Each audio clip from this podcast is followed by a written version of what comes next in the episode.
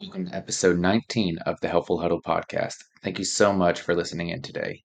In our episode today, I get the opportunity to interview Jen Piturro. She is doing amazing work, and I am super excited for this interview. You are in for a treat as we dive into her story and how she is changing the world. So turn up your volumes, sit back, and relax, and enjoy this episode. Welcome back to the Helpful Huddle podcast. I'm your host, Luke, and this, for people that have no idea, is our second run at this because I had computer issues. But welcome to Jen. Say hi to the people, Jen. Hello, everyone. um, and I like to start these interviews off by telling a quick story of how we met. It's now 10 minutes ago or so. um, we we met virtually uh some emails back and forth and we got this all settled up and she has bared with me through technical difficulties for the last few minutes so she's awesome but i'm really looking forward to this interview and that kind of just wraps up our intro to how we met each other. It does. Um but i am ready to hopefully fingers crossed get started and go all the way through. How do you feel? I feel great. Let's let's do it again Let's do it all again. So, I like to start off these interviews broad, and I want to learn so much more about you as a person. So, I want to know your story. I want to know how childhood to now, how you got to this point. Any anything that you're willing to share and take as long as you want with that. Okay. Well, I was born to a very traditional Italian father and mother. My father came off the boat, literally, from Italy. He was 15, and his parents wanted him to have an American opportunity. And my grandfather took him here because when my grandmother showed up with them at the dock in Italy, she sneezed one too many times, and they said, You can't go. And oh so the boys came, and I bet they didn't miss her much. and she followed a year later. So my father didn't even speak English, but he knew America. You know, he knew his uh-huh. opportunity, and you know, so he was excited. He went to school in in the U.S. They they came to New York, where my grandfather had sisters. So he was raised very traditionally with everybody raising him. And he met my mom, also Italian, but she was born here. And they wanted to have a similar, you know, traditional Italian family. So I was the firstborn. I'm one of first of four, and they expected me to follow suit to get an education because this was America. My father got an engineering degree. But I mm-hmm. think that they expected me to have kids, you know, get married and have kids in my 20s, probably early 20s. And that was not the path I saw for myself. I wanted gotcha. to sort of break out of that tradition and be in the corporate world and climb the corporate ladder. And I loved the TV business. I loved watching TV and, and I wanted to be in the TV business. And so I was fortunate enough to get a job that led to another job. And for 12 years, I was a single woman living that life that to me was everything in New York. And wow. um, just wanted that, you know, that um, corner office on the top floor. And I was vice president marketing for a couple of television syndication companies and it was a crazy workaholic life you know it's it was busy a lot of travel wonderful things but you know i got a job that a great job that i loved. However one quiet afternoon in my pretty apartment i heard a voice in me from mm-hmm. here. It definitely wasn't a head voice because it was a strange strange voice. And it it asked me a question and, and the question was if this is the next 30 years of your life, is this enough? And Luke, that really stopped me because I had never, I'd never thought that I was on the wrong path. I thought I was on the right path. Mm-hmm. But in that moment, I realized that there was something missing in my life. And if I didn't figure it out, I'd be trying to figure it out my whole life. And there was this hole in me. And I very soon realized that it was a little bit of that traditional family that that I you know didn't really think was for me, and especially having kids around.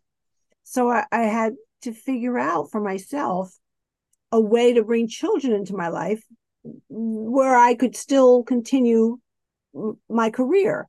Because at hmm that point, I didn't understand purpose. You know, when I was growing up, nobody talked about purpose. Nobody said, find your purpose before you find a job. They said, find a job.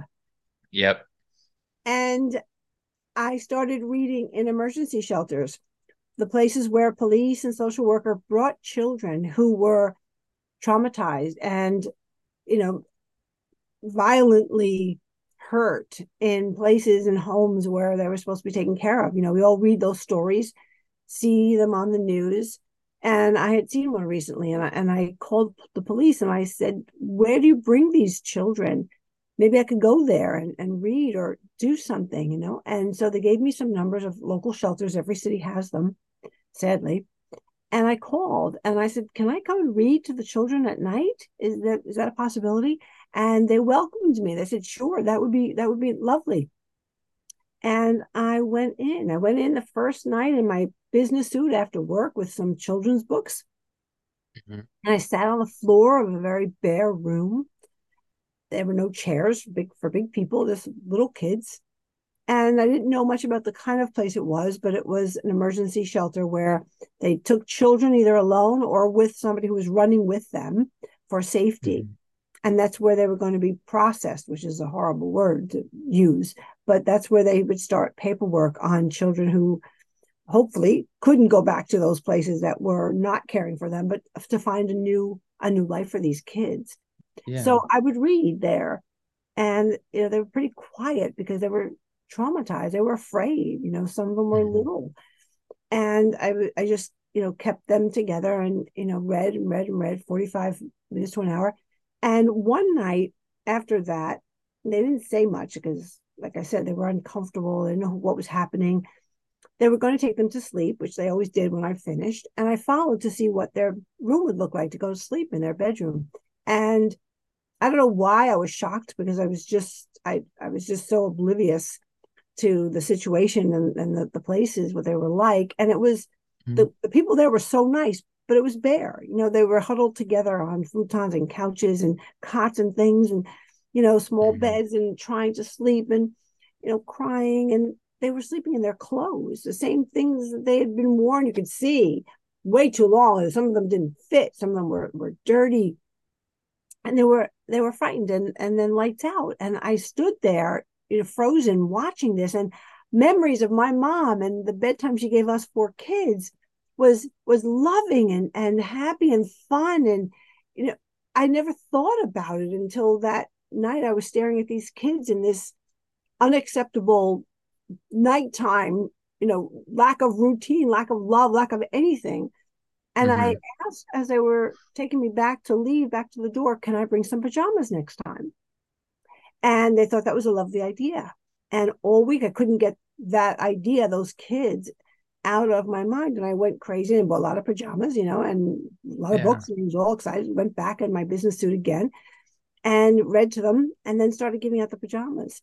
And one little girl was so afraid of me, so afraid to come near me, and she didn't want to take anything from me. She just kept shaking her head no.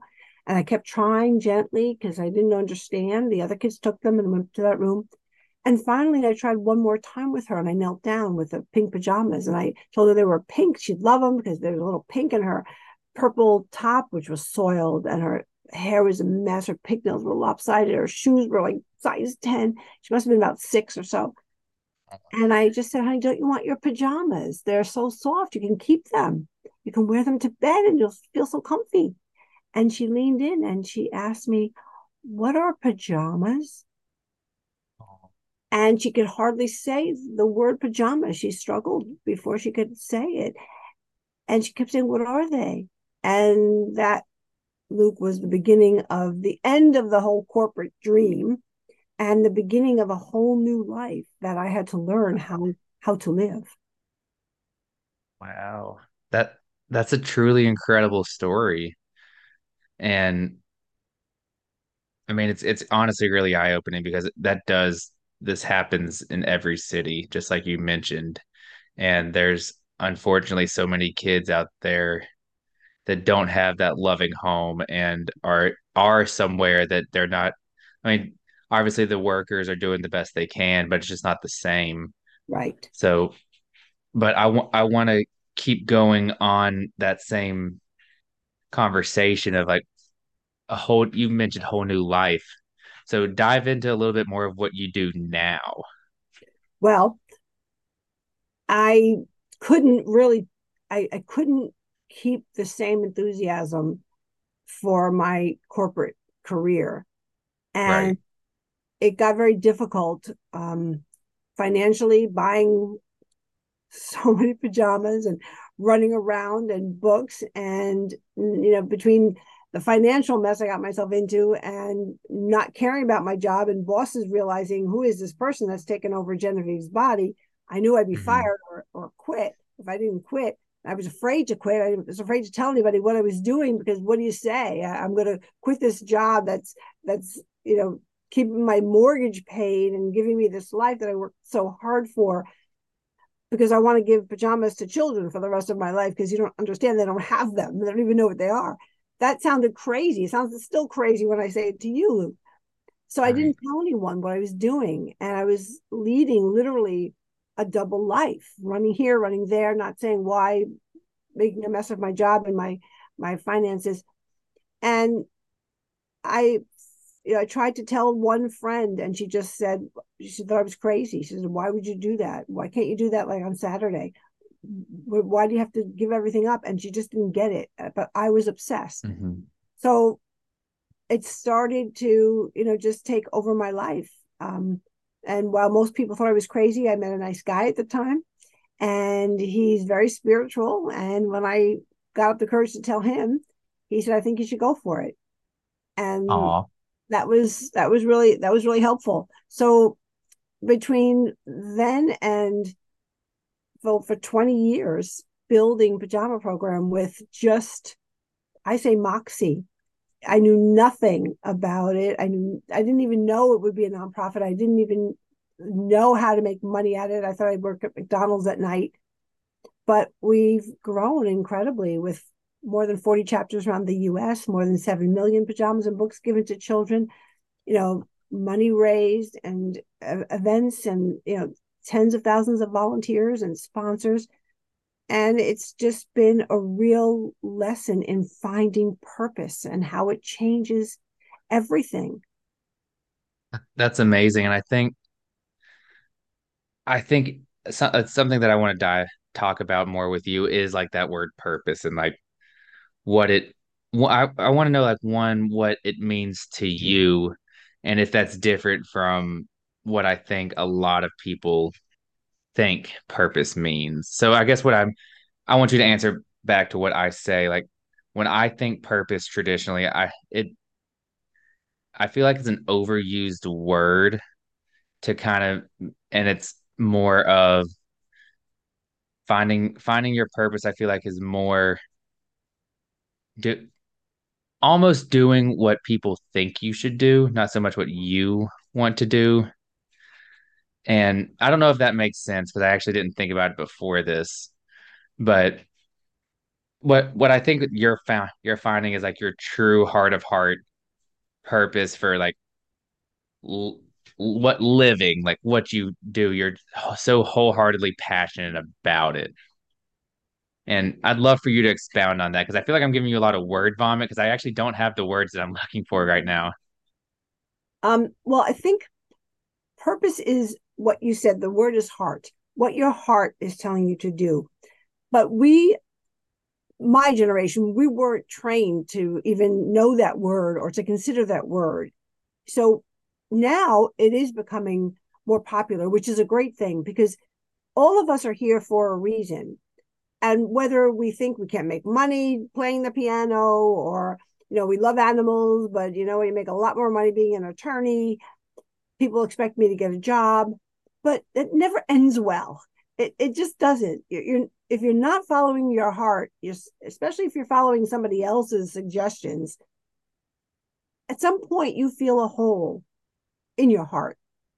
And it's happening to a lot of people now because COVID and everything scared the life out of all of us. And everyone is now saying, hey, there's there's no meaning in my life. I'm just waking up and going to work. I don't even like this job, or I don't even feel like I'm contributing. I, I or I like the company, but nobody's listening to me, or can I be, how can I be more, more part of the team? So everyone is reflecting on their heart now. Our heart was open during this awful COVID time to, to wake up. It's, it's waking us up. So your purpose is also your legacy. It's like, what do you want to do? What do you want to contribute in this world? It's it's not necessarily at the end of your life as you're living it. it. You're building a legacy, and if you're working with other people, you're building a legacy together. So for pajama program, we're still building the legacy. It's it's everybody's contribution that leaves well contributes and leaves something beautiful here. So purpose is following your heart. It's doing taking the time to think about it and being brave enough to do it. And if you haven't done it till now, brave enough to bring it up from the back burner.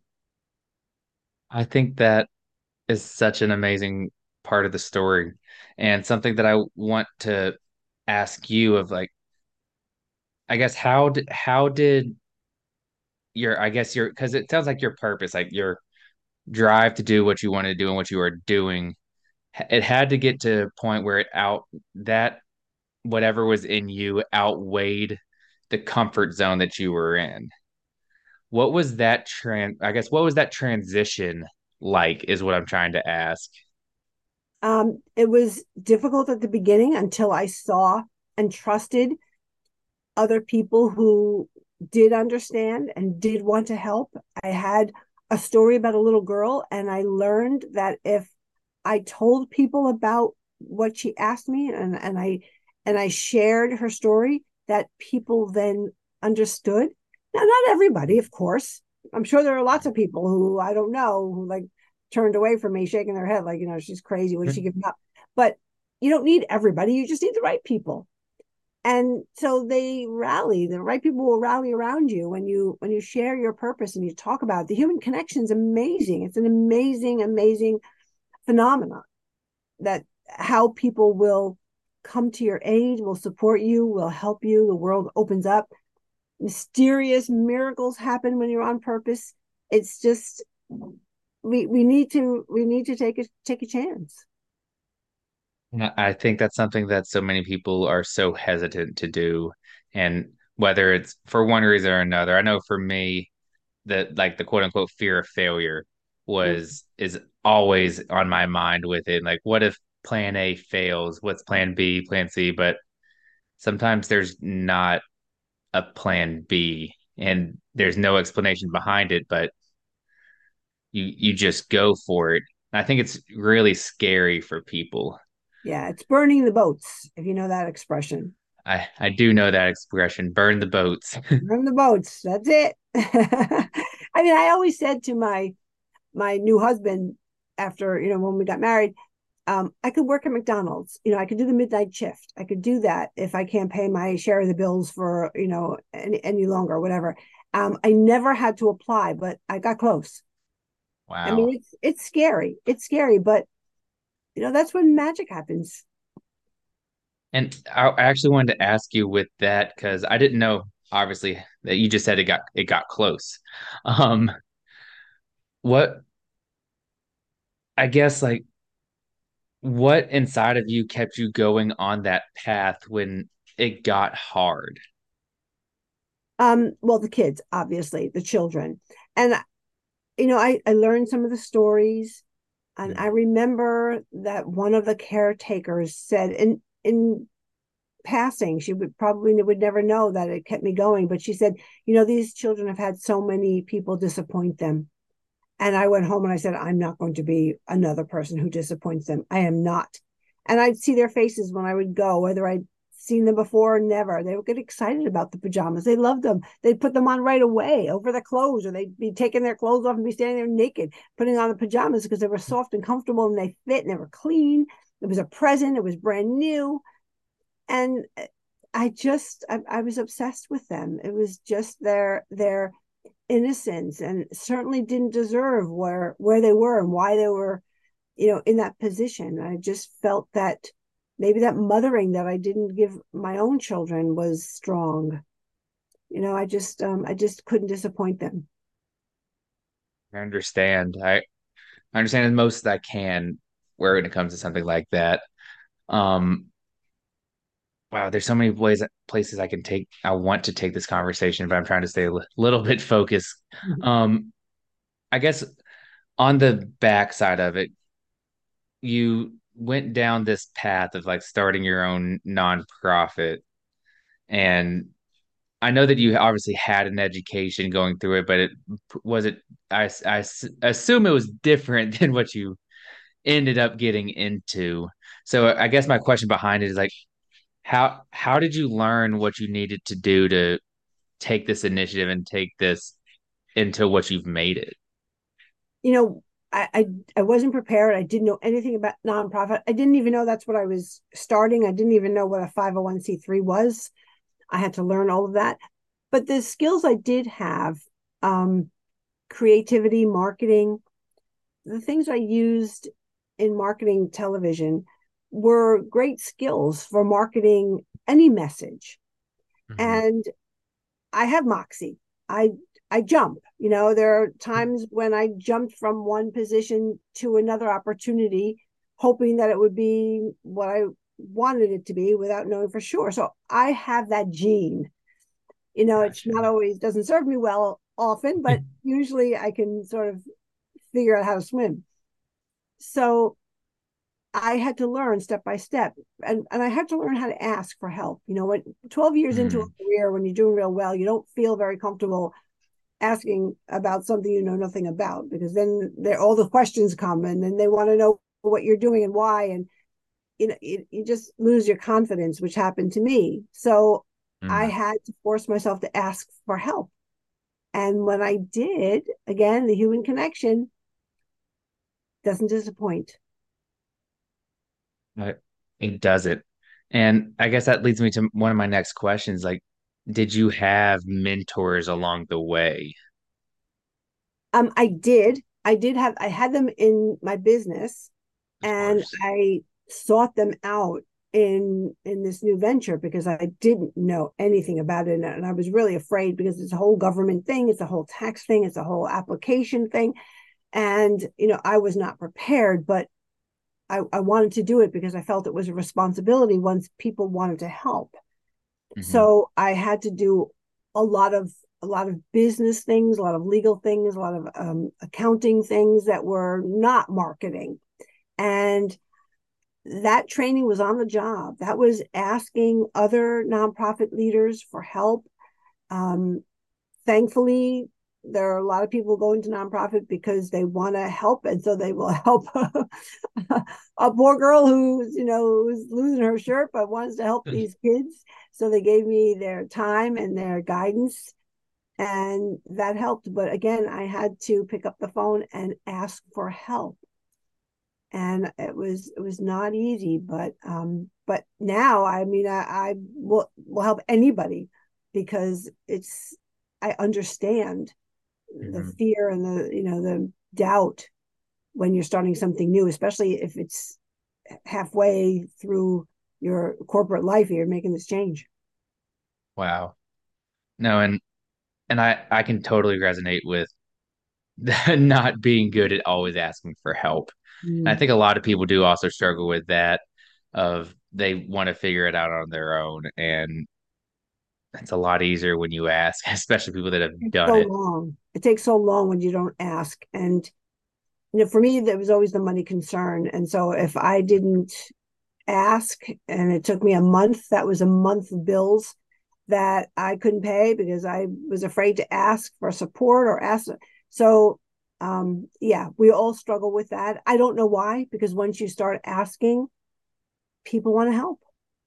Mm-hmm. No, they they do. And I think that's also the weirdest, not the weirdest, the hardest part to at least understand why we have trouble asking for help. Because anyone, I, I, because I also feel like anyone that, pretty much anyone is all is willing to help. Not obviously not hundred percent, but people are always willing to help. And I don't think I've ever asked anyone something and they said no. Like, and I and I lived in New York City, and it's like I when you move there, I don't know where anything is. I don't know if I'm on the uptown or downtown train, but but people ask, you ask and people respond.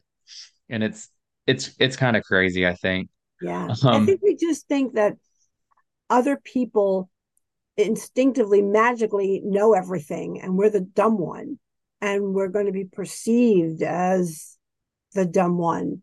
I don't know why we're so insecure. I don't know why we don't want to let anyone know that we need help because, and I don't know why we think everybody else was born knowing it all and they're going to look at us like you know we're we didn't get in the right line to get in our brain no, yeah, that's you're absolutely right.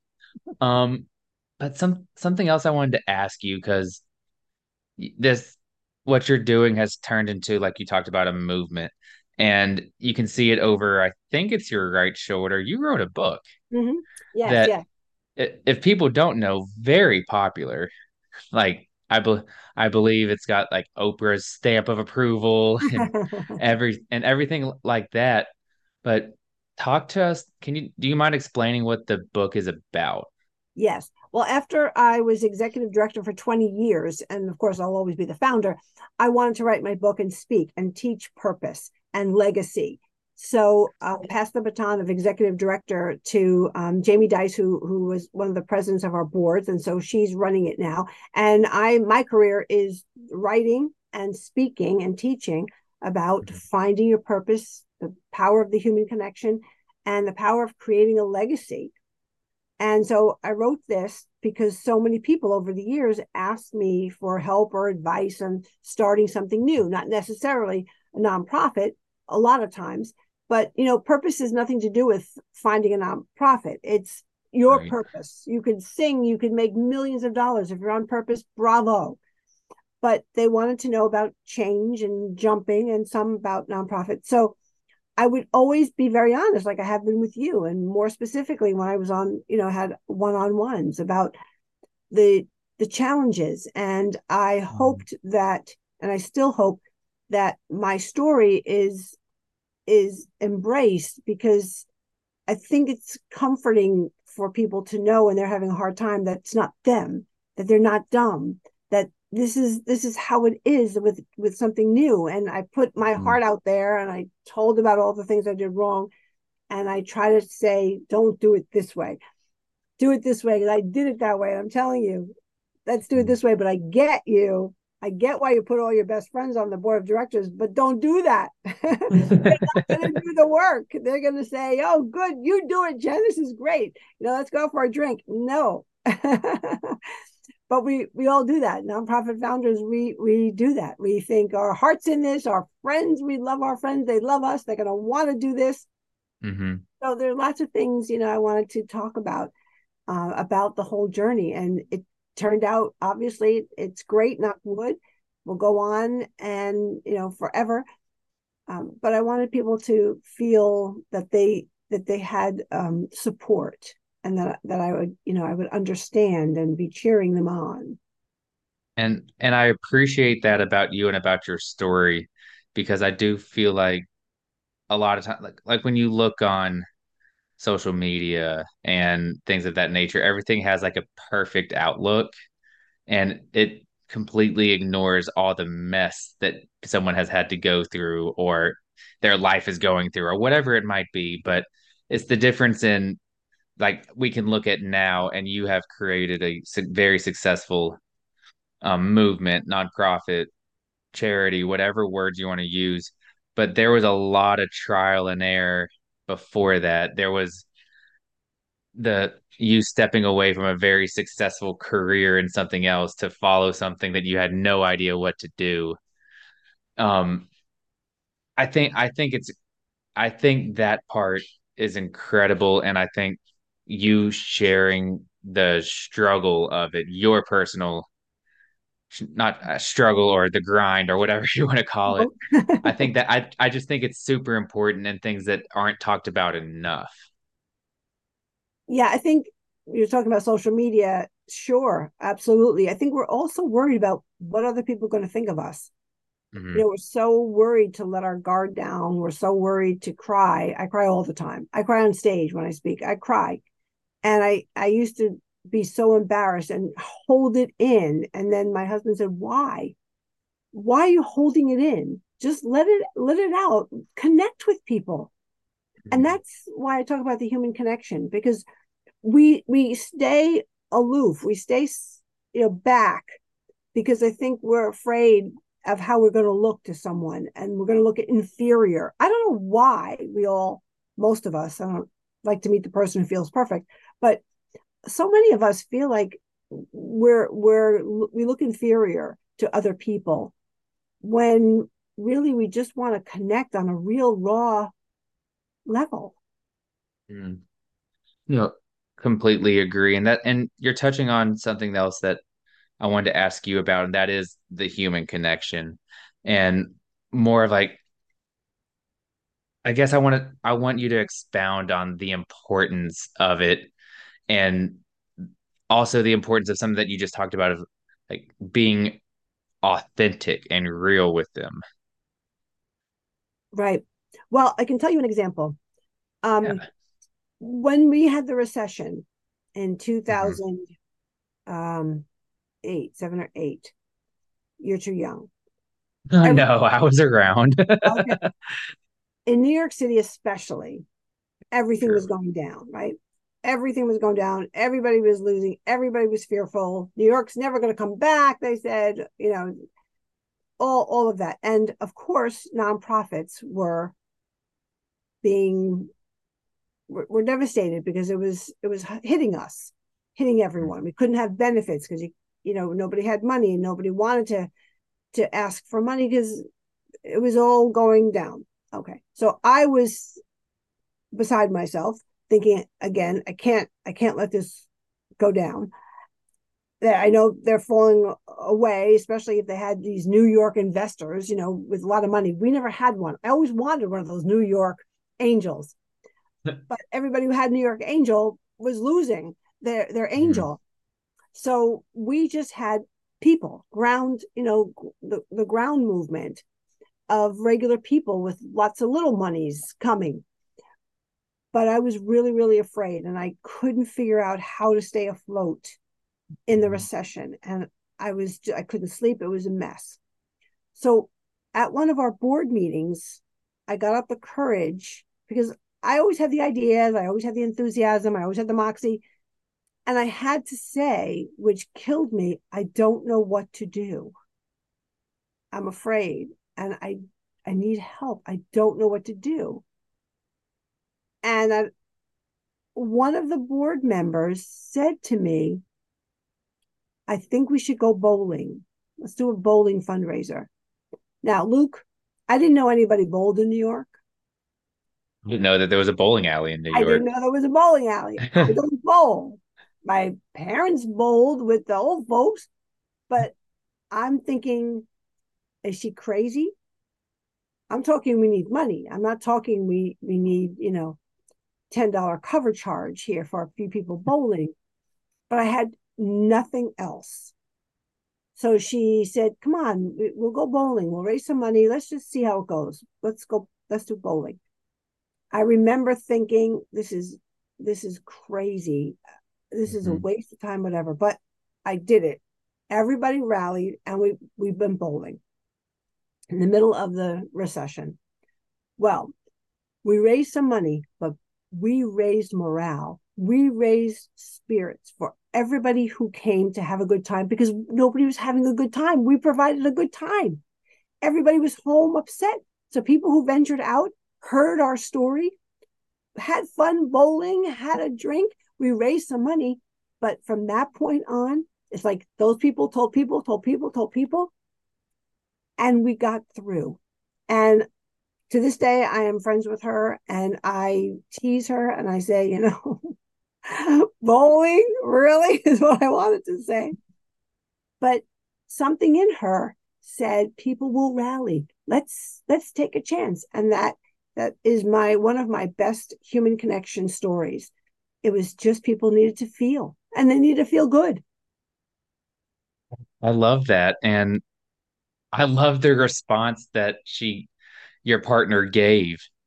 Like it was something so pure, unexpected, but also so needed. Like, and it's deeper now and you kind of look back and see and I'm looking at it from way outside in, but she had an insight of what kind of people needed, it seemed like. And you don't when you're in the thick of things, you don't always have that. Yeah. And you know what? Sometimes, like, I don't know if she would have artic- articulated it that way. Like, people need to do something good. Sometimes I find when you're on purpose and things are happening, you get some kind of a nudge that you can't explain why this thing comes out of your mouth. Like, like I, why I said, can I bring pajamas next time? There are so many things that I, I give credit to God and the universe for those nudges and, and those little voices and inspiration. And I just think it might have just been something that she didn't know the power of when she said, let's let's have let's go bowling. And I imagine and I imagine you're right. I do imagine that she didn't know the impact of that to the extent of that that would have. Yeah. Yeah. Um and you've mentioned uh, you've mentioned this other word a couple of times and it's legacy. And and I know that and I'm sure it's something that you talk about a lot um especially cuz I know you do coaching classes, you're you speak at events. But when you talk about legacy, one, can you like tell tell us a little bit more about like what you mean? And then two, like how you I guess how you coach or how you nudge people in the right direction to like think about their legacy and what what they want it to be like. Yes. Okay. So when when I say legacy, your purpose is your Mhm. legacy. Your purpose, no matter what it is, brings good into the world because it's coming from your heart. You are loving this and it's coming with that love. It you're sharing it, people feel it. There's a connection. It's not like you hate numbers and you're an accountant. That energy is very different than you love singing and you found a way to maybe teach singing or sing in in some kind of a group or write songs or something that energy you're putting out into the world and to other people is different. So when you're on purpose when you're brave enough to do what you love or change from what you're doing to what you love you change your energy and you are contributing good to your family. They will see the difference to your community to your workspace. Like i said you can be part of a team and then if you have an inspiring leader who now many are encouraging people to bring their whole selves to to work you feel mm. better and that energy is palpable right? You feel that energy. So that is good in the world. That's what a legacy is. A legacy is leaving is bringing good to the world and leaving that good when you are done when you are finished. And it takes it takes years it takes a lot of people to build legacies but we need to get going we need to do this together. We we need to. The world needs it. We need it. We need to this to bring us together. And people want to be doing something good. I think we all want to be remembered for doing something good. But while we're doing it, the idea of creating something that's going to leave our mark, that we're that we're changing things, that we're seeing it happen, that we're inspiring people, that we're we're moving people. Things are changing for the better because we're brave enough to do something and to to bring others with us. So mm. legacy is something I think we need to pay attention to and really strive for. Mm. I couldn't agree more and and I love everything you're saying and you're making me want to like run through a wall or something. Like it's it, it is truly motivational and I just don't want it to get lo- I don't want to get lost in the sauce of like not every legacy is going to be remembered by millions and millions of people. No. That's okay. Exactly. That's okay. It, and that's okay. It's a, if, and if it's a family, you know how many people remember Uncle John, Grandma, Grandpa. That's yes. enough. That's enough. That's a legacy. Yes. And that's worth that's worth living for and that's worth being you for and using the talent that you were born with to to leave that impression on a family Exactly. And and you you mentioned grandma and my grandma met, left a bit a big legacy. And and I don't know how many people know it, but like I still think about her now and it makes me want to be a better person. And Oh, that and that's meaningful and that's one more person that is uh, on this earth now that it can pa- hopefully pass that along and it stems from thinking about my grandma. yes, yes. A friend of mine, he passed away. And when he he called, well, this man called before we were friends, man called me from another state. And he said, I heard about what you're doing. I'd like to talk to you and see if I can get involved. And he was a businessman and he ended up getting involved. We became friends. And he told me soon after when we met in person that his mother was on her deathbed and he must have been in his early 30s. And she asked him, What is your legacy? You've got to think about that. And that's why he decided to explore what he could give and what he could do. And it changed everything for him. And again, it doesn't have to be a nonprofit. Leaders, great leaders, leave incredible legacies. People work at businesses and they create things, and the way they do it creates a beautiful legacy. Absolutely. And that actually made you mentioned talking about leaders made me think because before, obviously, I try to prepare as much as I can for these interviews, but I was looking at your website and I know that you do like coaching and leader leadership training, and it makes me, and I also imagine that that that involves coaching people in leadership positions to be better leaders and have that trickle down effect, like you were talking about on the workspace.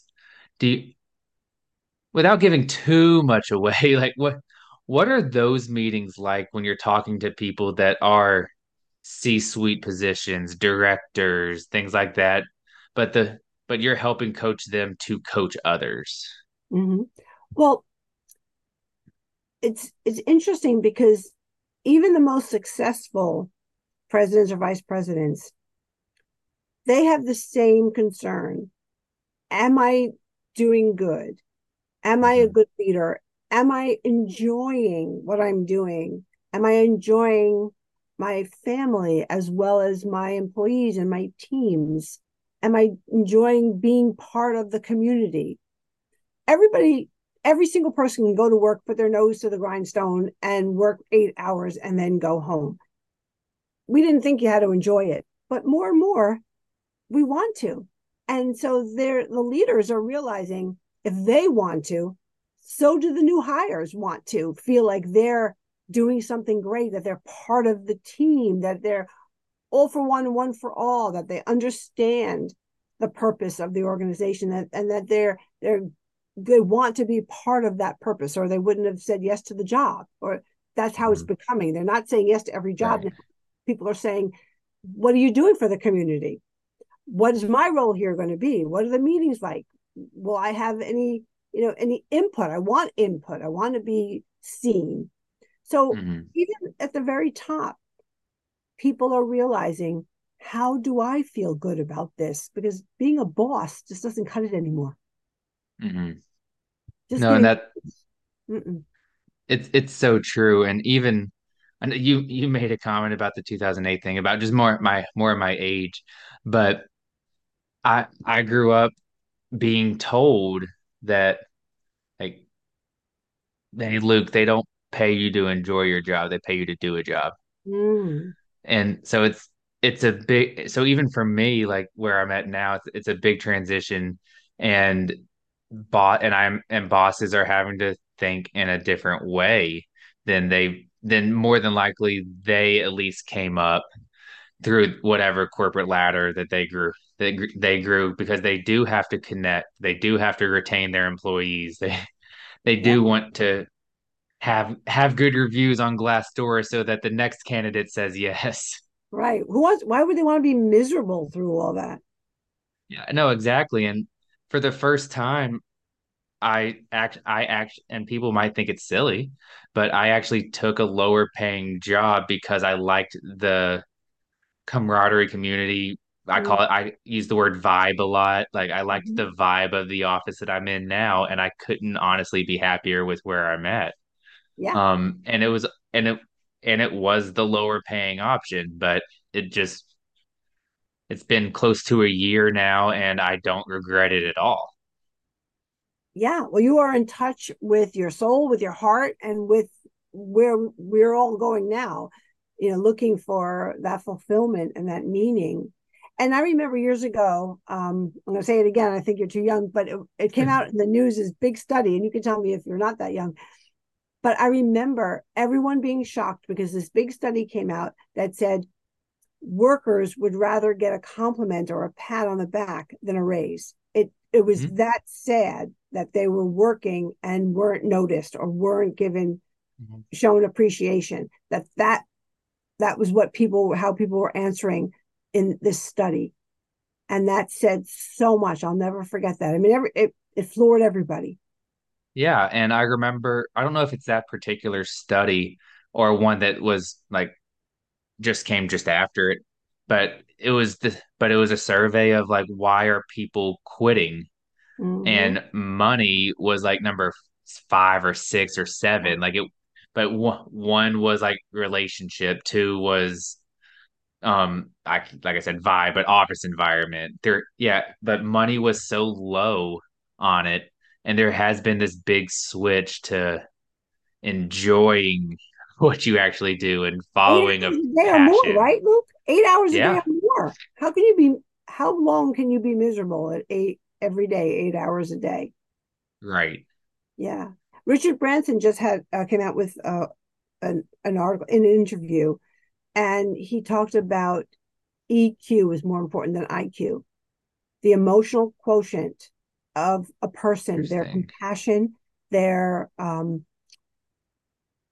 you know their emotional connection with people their interest in people. And clearly he's talking about leaders. We're Mhm. getting them farther.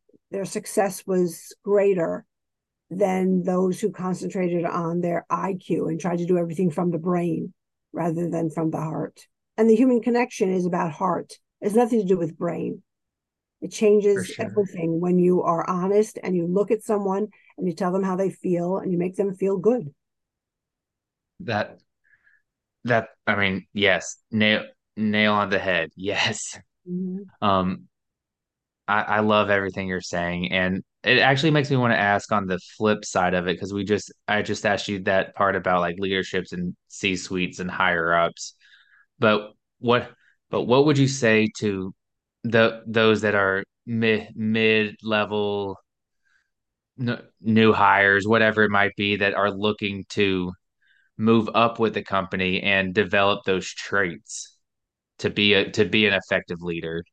Mm-hmm. Um, listen, you know, we're Okay. we're so used to bosses talking. It, I grew up in meetings where I didn't say anything really, or I answered the boss's question about did you do this and how did it go. Mhm. But I would have appreciated and I think that's what's changing now. Input in in the beginning of looking for a solution, and I think Mhm. the more that new hires or rising stars, we can call them, are suggesting earnestly suggesting have, have looked at everything that's going on and have some really good suggestions that they will talk about will bring to the attention of people who can make that happen in the company i think those people are going to go far. And if it's not acceptable to the boss that's still the old fashioned boss there then they'll find a place where they can be a real part of of the key team because because they deserve that and they want that. And i think I think it, it's clearly happening. We're talking about it. And I think the bosses who needed to leave during COVID left. I think Mhm. clearly there are people who are not comfortable giving up their power. And so it's okay if they leave. Retire. it's time. No, agreed. And I think if I'm not mistaken, COVID brought about like one of the one of the largest, if not the largest, like career changing markets yeah. that has at least been, been recorded. If and I may be wrong. Yeah. and I'm part of that statistic. I went back to school and started a whole new career when COVID hit. So hmm th things are changing, and I also think things are changing for the better. I think it was a near death experience. It felt like, you know, it was a real, real frightening time. You know, hmm my mom got COVID, she survived, but I know a lot of people who didn't survive. And it was real. It was a real wake up call, a real wake up call. And and all of a sudden we looked at our life, it like flashed before us. And it was like, ugh. and uh Right. you know, I think that's a good thing. I think we're, you know, in a rocky place because we have to find our footing. It's hmm not all wonderful, clearly. Not everybody's happy, not everybody's found where they, they're going to land, but hmm we're getting there. We're getting there. It's in one step at a time, one day at a time. Yeah. It's not all going to happen at once. Um, I, I want to run through a brick wall. You're motivating me now. Um, um, we are we are unfortunately getting closer to the end of our like one hour episode. Um, so I do want to make sure I do hit a couple things that I'm really excited to hear about, and one and one of those because you actually answered most of my questions just naturally. Um, but but I like to ask someone turns on this podcast or jumps on YouTube, whatever, however they're listening, 50 minutes in, they didn't hear anything else, but you but you have a takeaway message that you want everyone to hear. Um, or if you could give one takeaway message that everyone should hear, and it didn't have to be just one. Not everybody gives just one, but what would that message be? Look at your life. If this is the next 30 years of your life, is this enough? If you know that something's missing, if you know that you've put something on the back burner, I say you can jump or you can slide it into your life. And sliding into your life is very gratifying. So, whatever it is, if you love to sing and you can't imagine how you could make a penny because you don't sing well and you're already an attorney, take a couple of voice lessons. Join some kind of a group once a week, once every two weeks. Don't close your heart to what your gift is because everything will change. You will find another part of you, and so will everyone else if you even slide that love, that purpose into your life.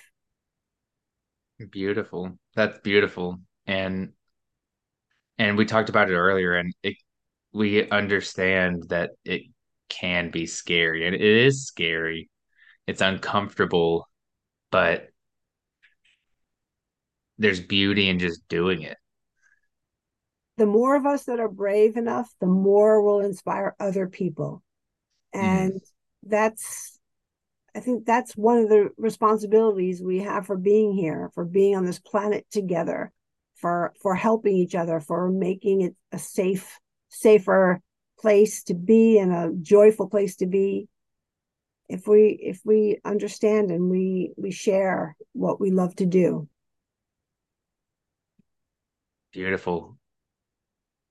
Period. Like I I love that, and I mean Mm. that's how this podcast got started. I love hearing people's stories, and I love bringing positivity into the world. And just I didn't know how to do a podcast, um, but I I just I just started. I figured it out, uh, figuring it out. Um, That's good. but just started. And but what in in closing, I do want to give you like an opportunity, like to quote unquote market yourself. But more importantly, like if people want to continue this conversation with you, if they want to learn more about you, if they want to donate to the cause, all all the above, like how can they do all of these things? Well, if they want to find me, my website's genevievepiturro.com. If they want to donate or find out more about Pajama Program, that's pajamaprogram.org. Hmm. Easy. Easy, easy. Yeah. And I'm happy to talk to anybody about their purpose, brainstorm, um, share anything I can do. So just find me on my website, email me, and we'll find some time. Perfect. Thank you. And do you have do you have any social medias that people can follow? Because I just know social media is a big thing now. Yeah. Yeah. I'm on everything. I'm not on TikTok yet. I will be, but Everything else, yep, just look for me. Look for my name. Perfect. I'll make sure that I I'll make sure that that's all tagged, linked, everything in the description for this podcast for people to easily access. Thank you, Um, of course. And Jen, I, I do want to say thank you for taking this time out of your very busy day. Thank you for also bearing with me through the technical issues we had at the beginning. That's Um, nothing compared to other things that will happen, and you handled it like a pro. You didn't even sweat. I appreciate that. Um, Jen, again, thank you so much. I know you're super busy, but we we do like to we do sign off by saying bye to the people. So I just want to say bye and thank you. Bye, people. Thanks for to Luke's friends and listeners and viewers. I, I hope that we we motivated you and inspired you to really think what you think about what your heart's saying to you. I think we have, and I think more importantly, you have. So thank you. Mm-hmm. Thank you, Luke. Thank you for listening to the Helpful Huddle podcast. Remember to give us a like and a follow on Instagram, TikTok, and Twitter with the user handle at helpful underscore huddle and the YouTube channel at Helpful Huddle Podcast. You are also able to listen to us on both Spotify and Apple Podcast. The links are also found in the description below. Please reach out with your questions on topics that you would like to learn about in the future.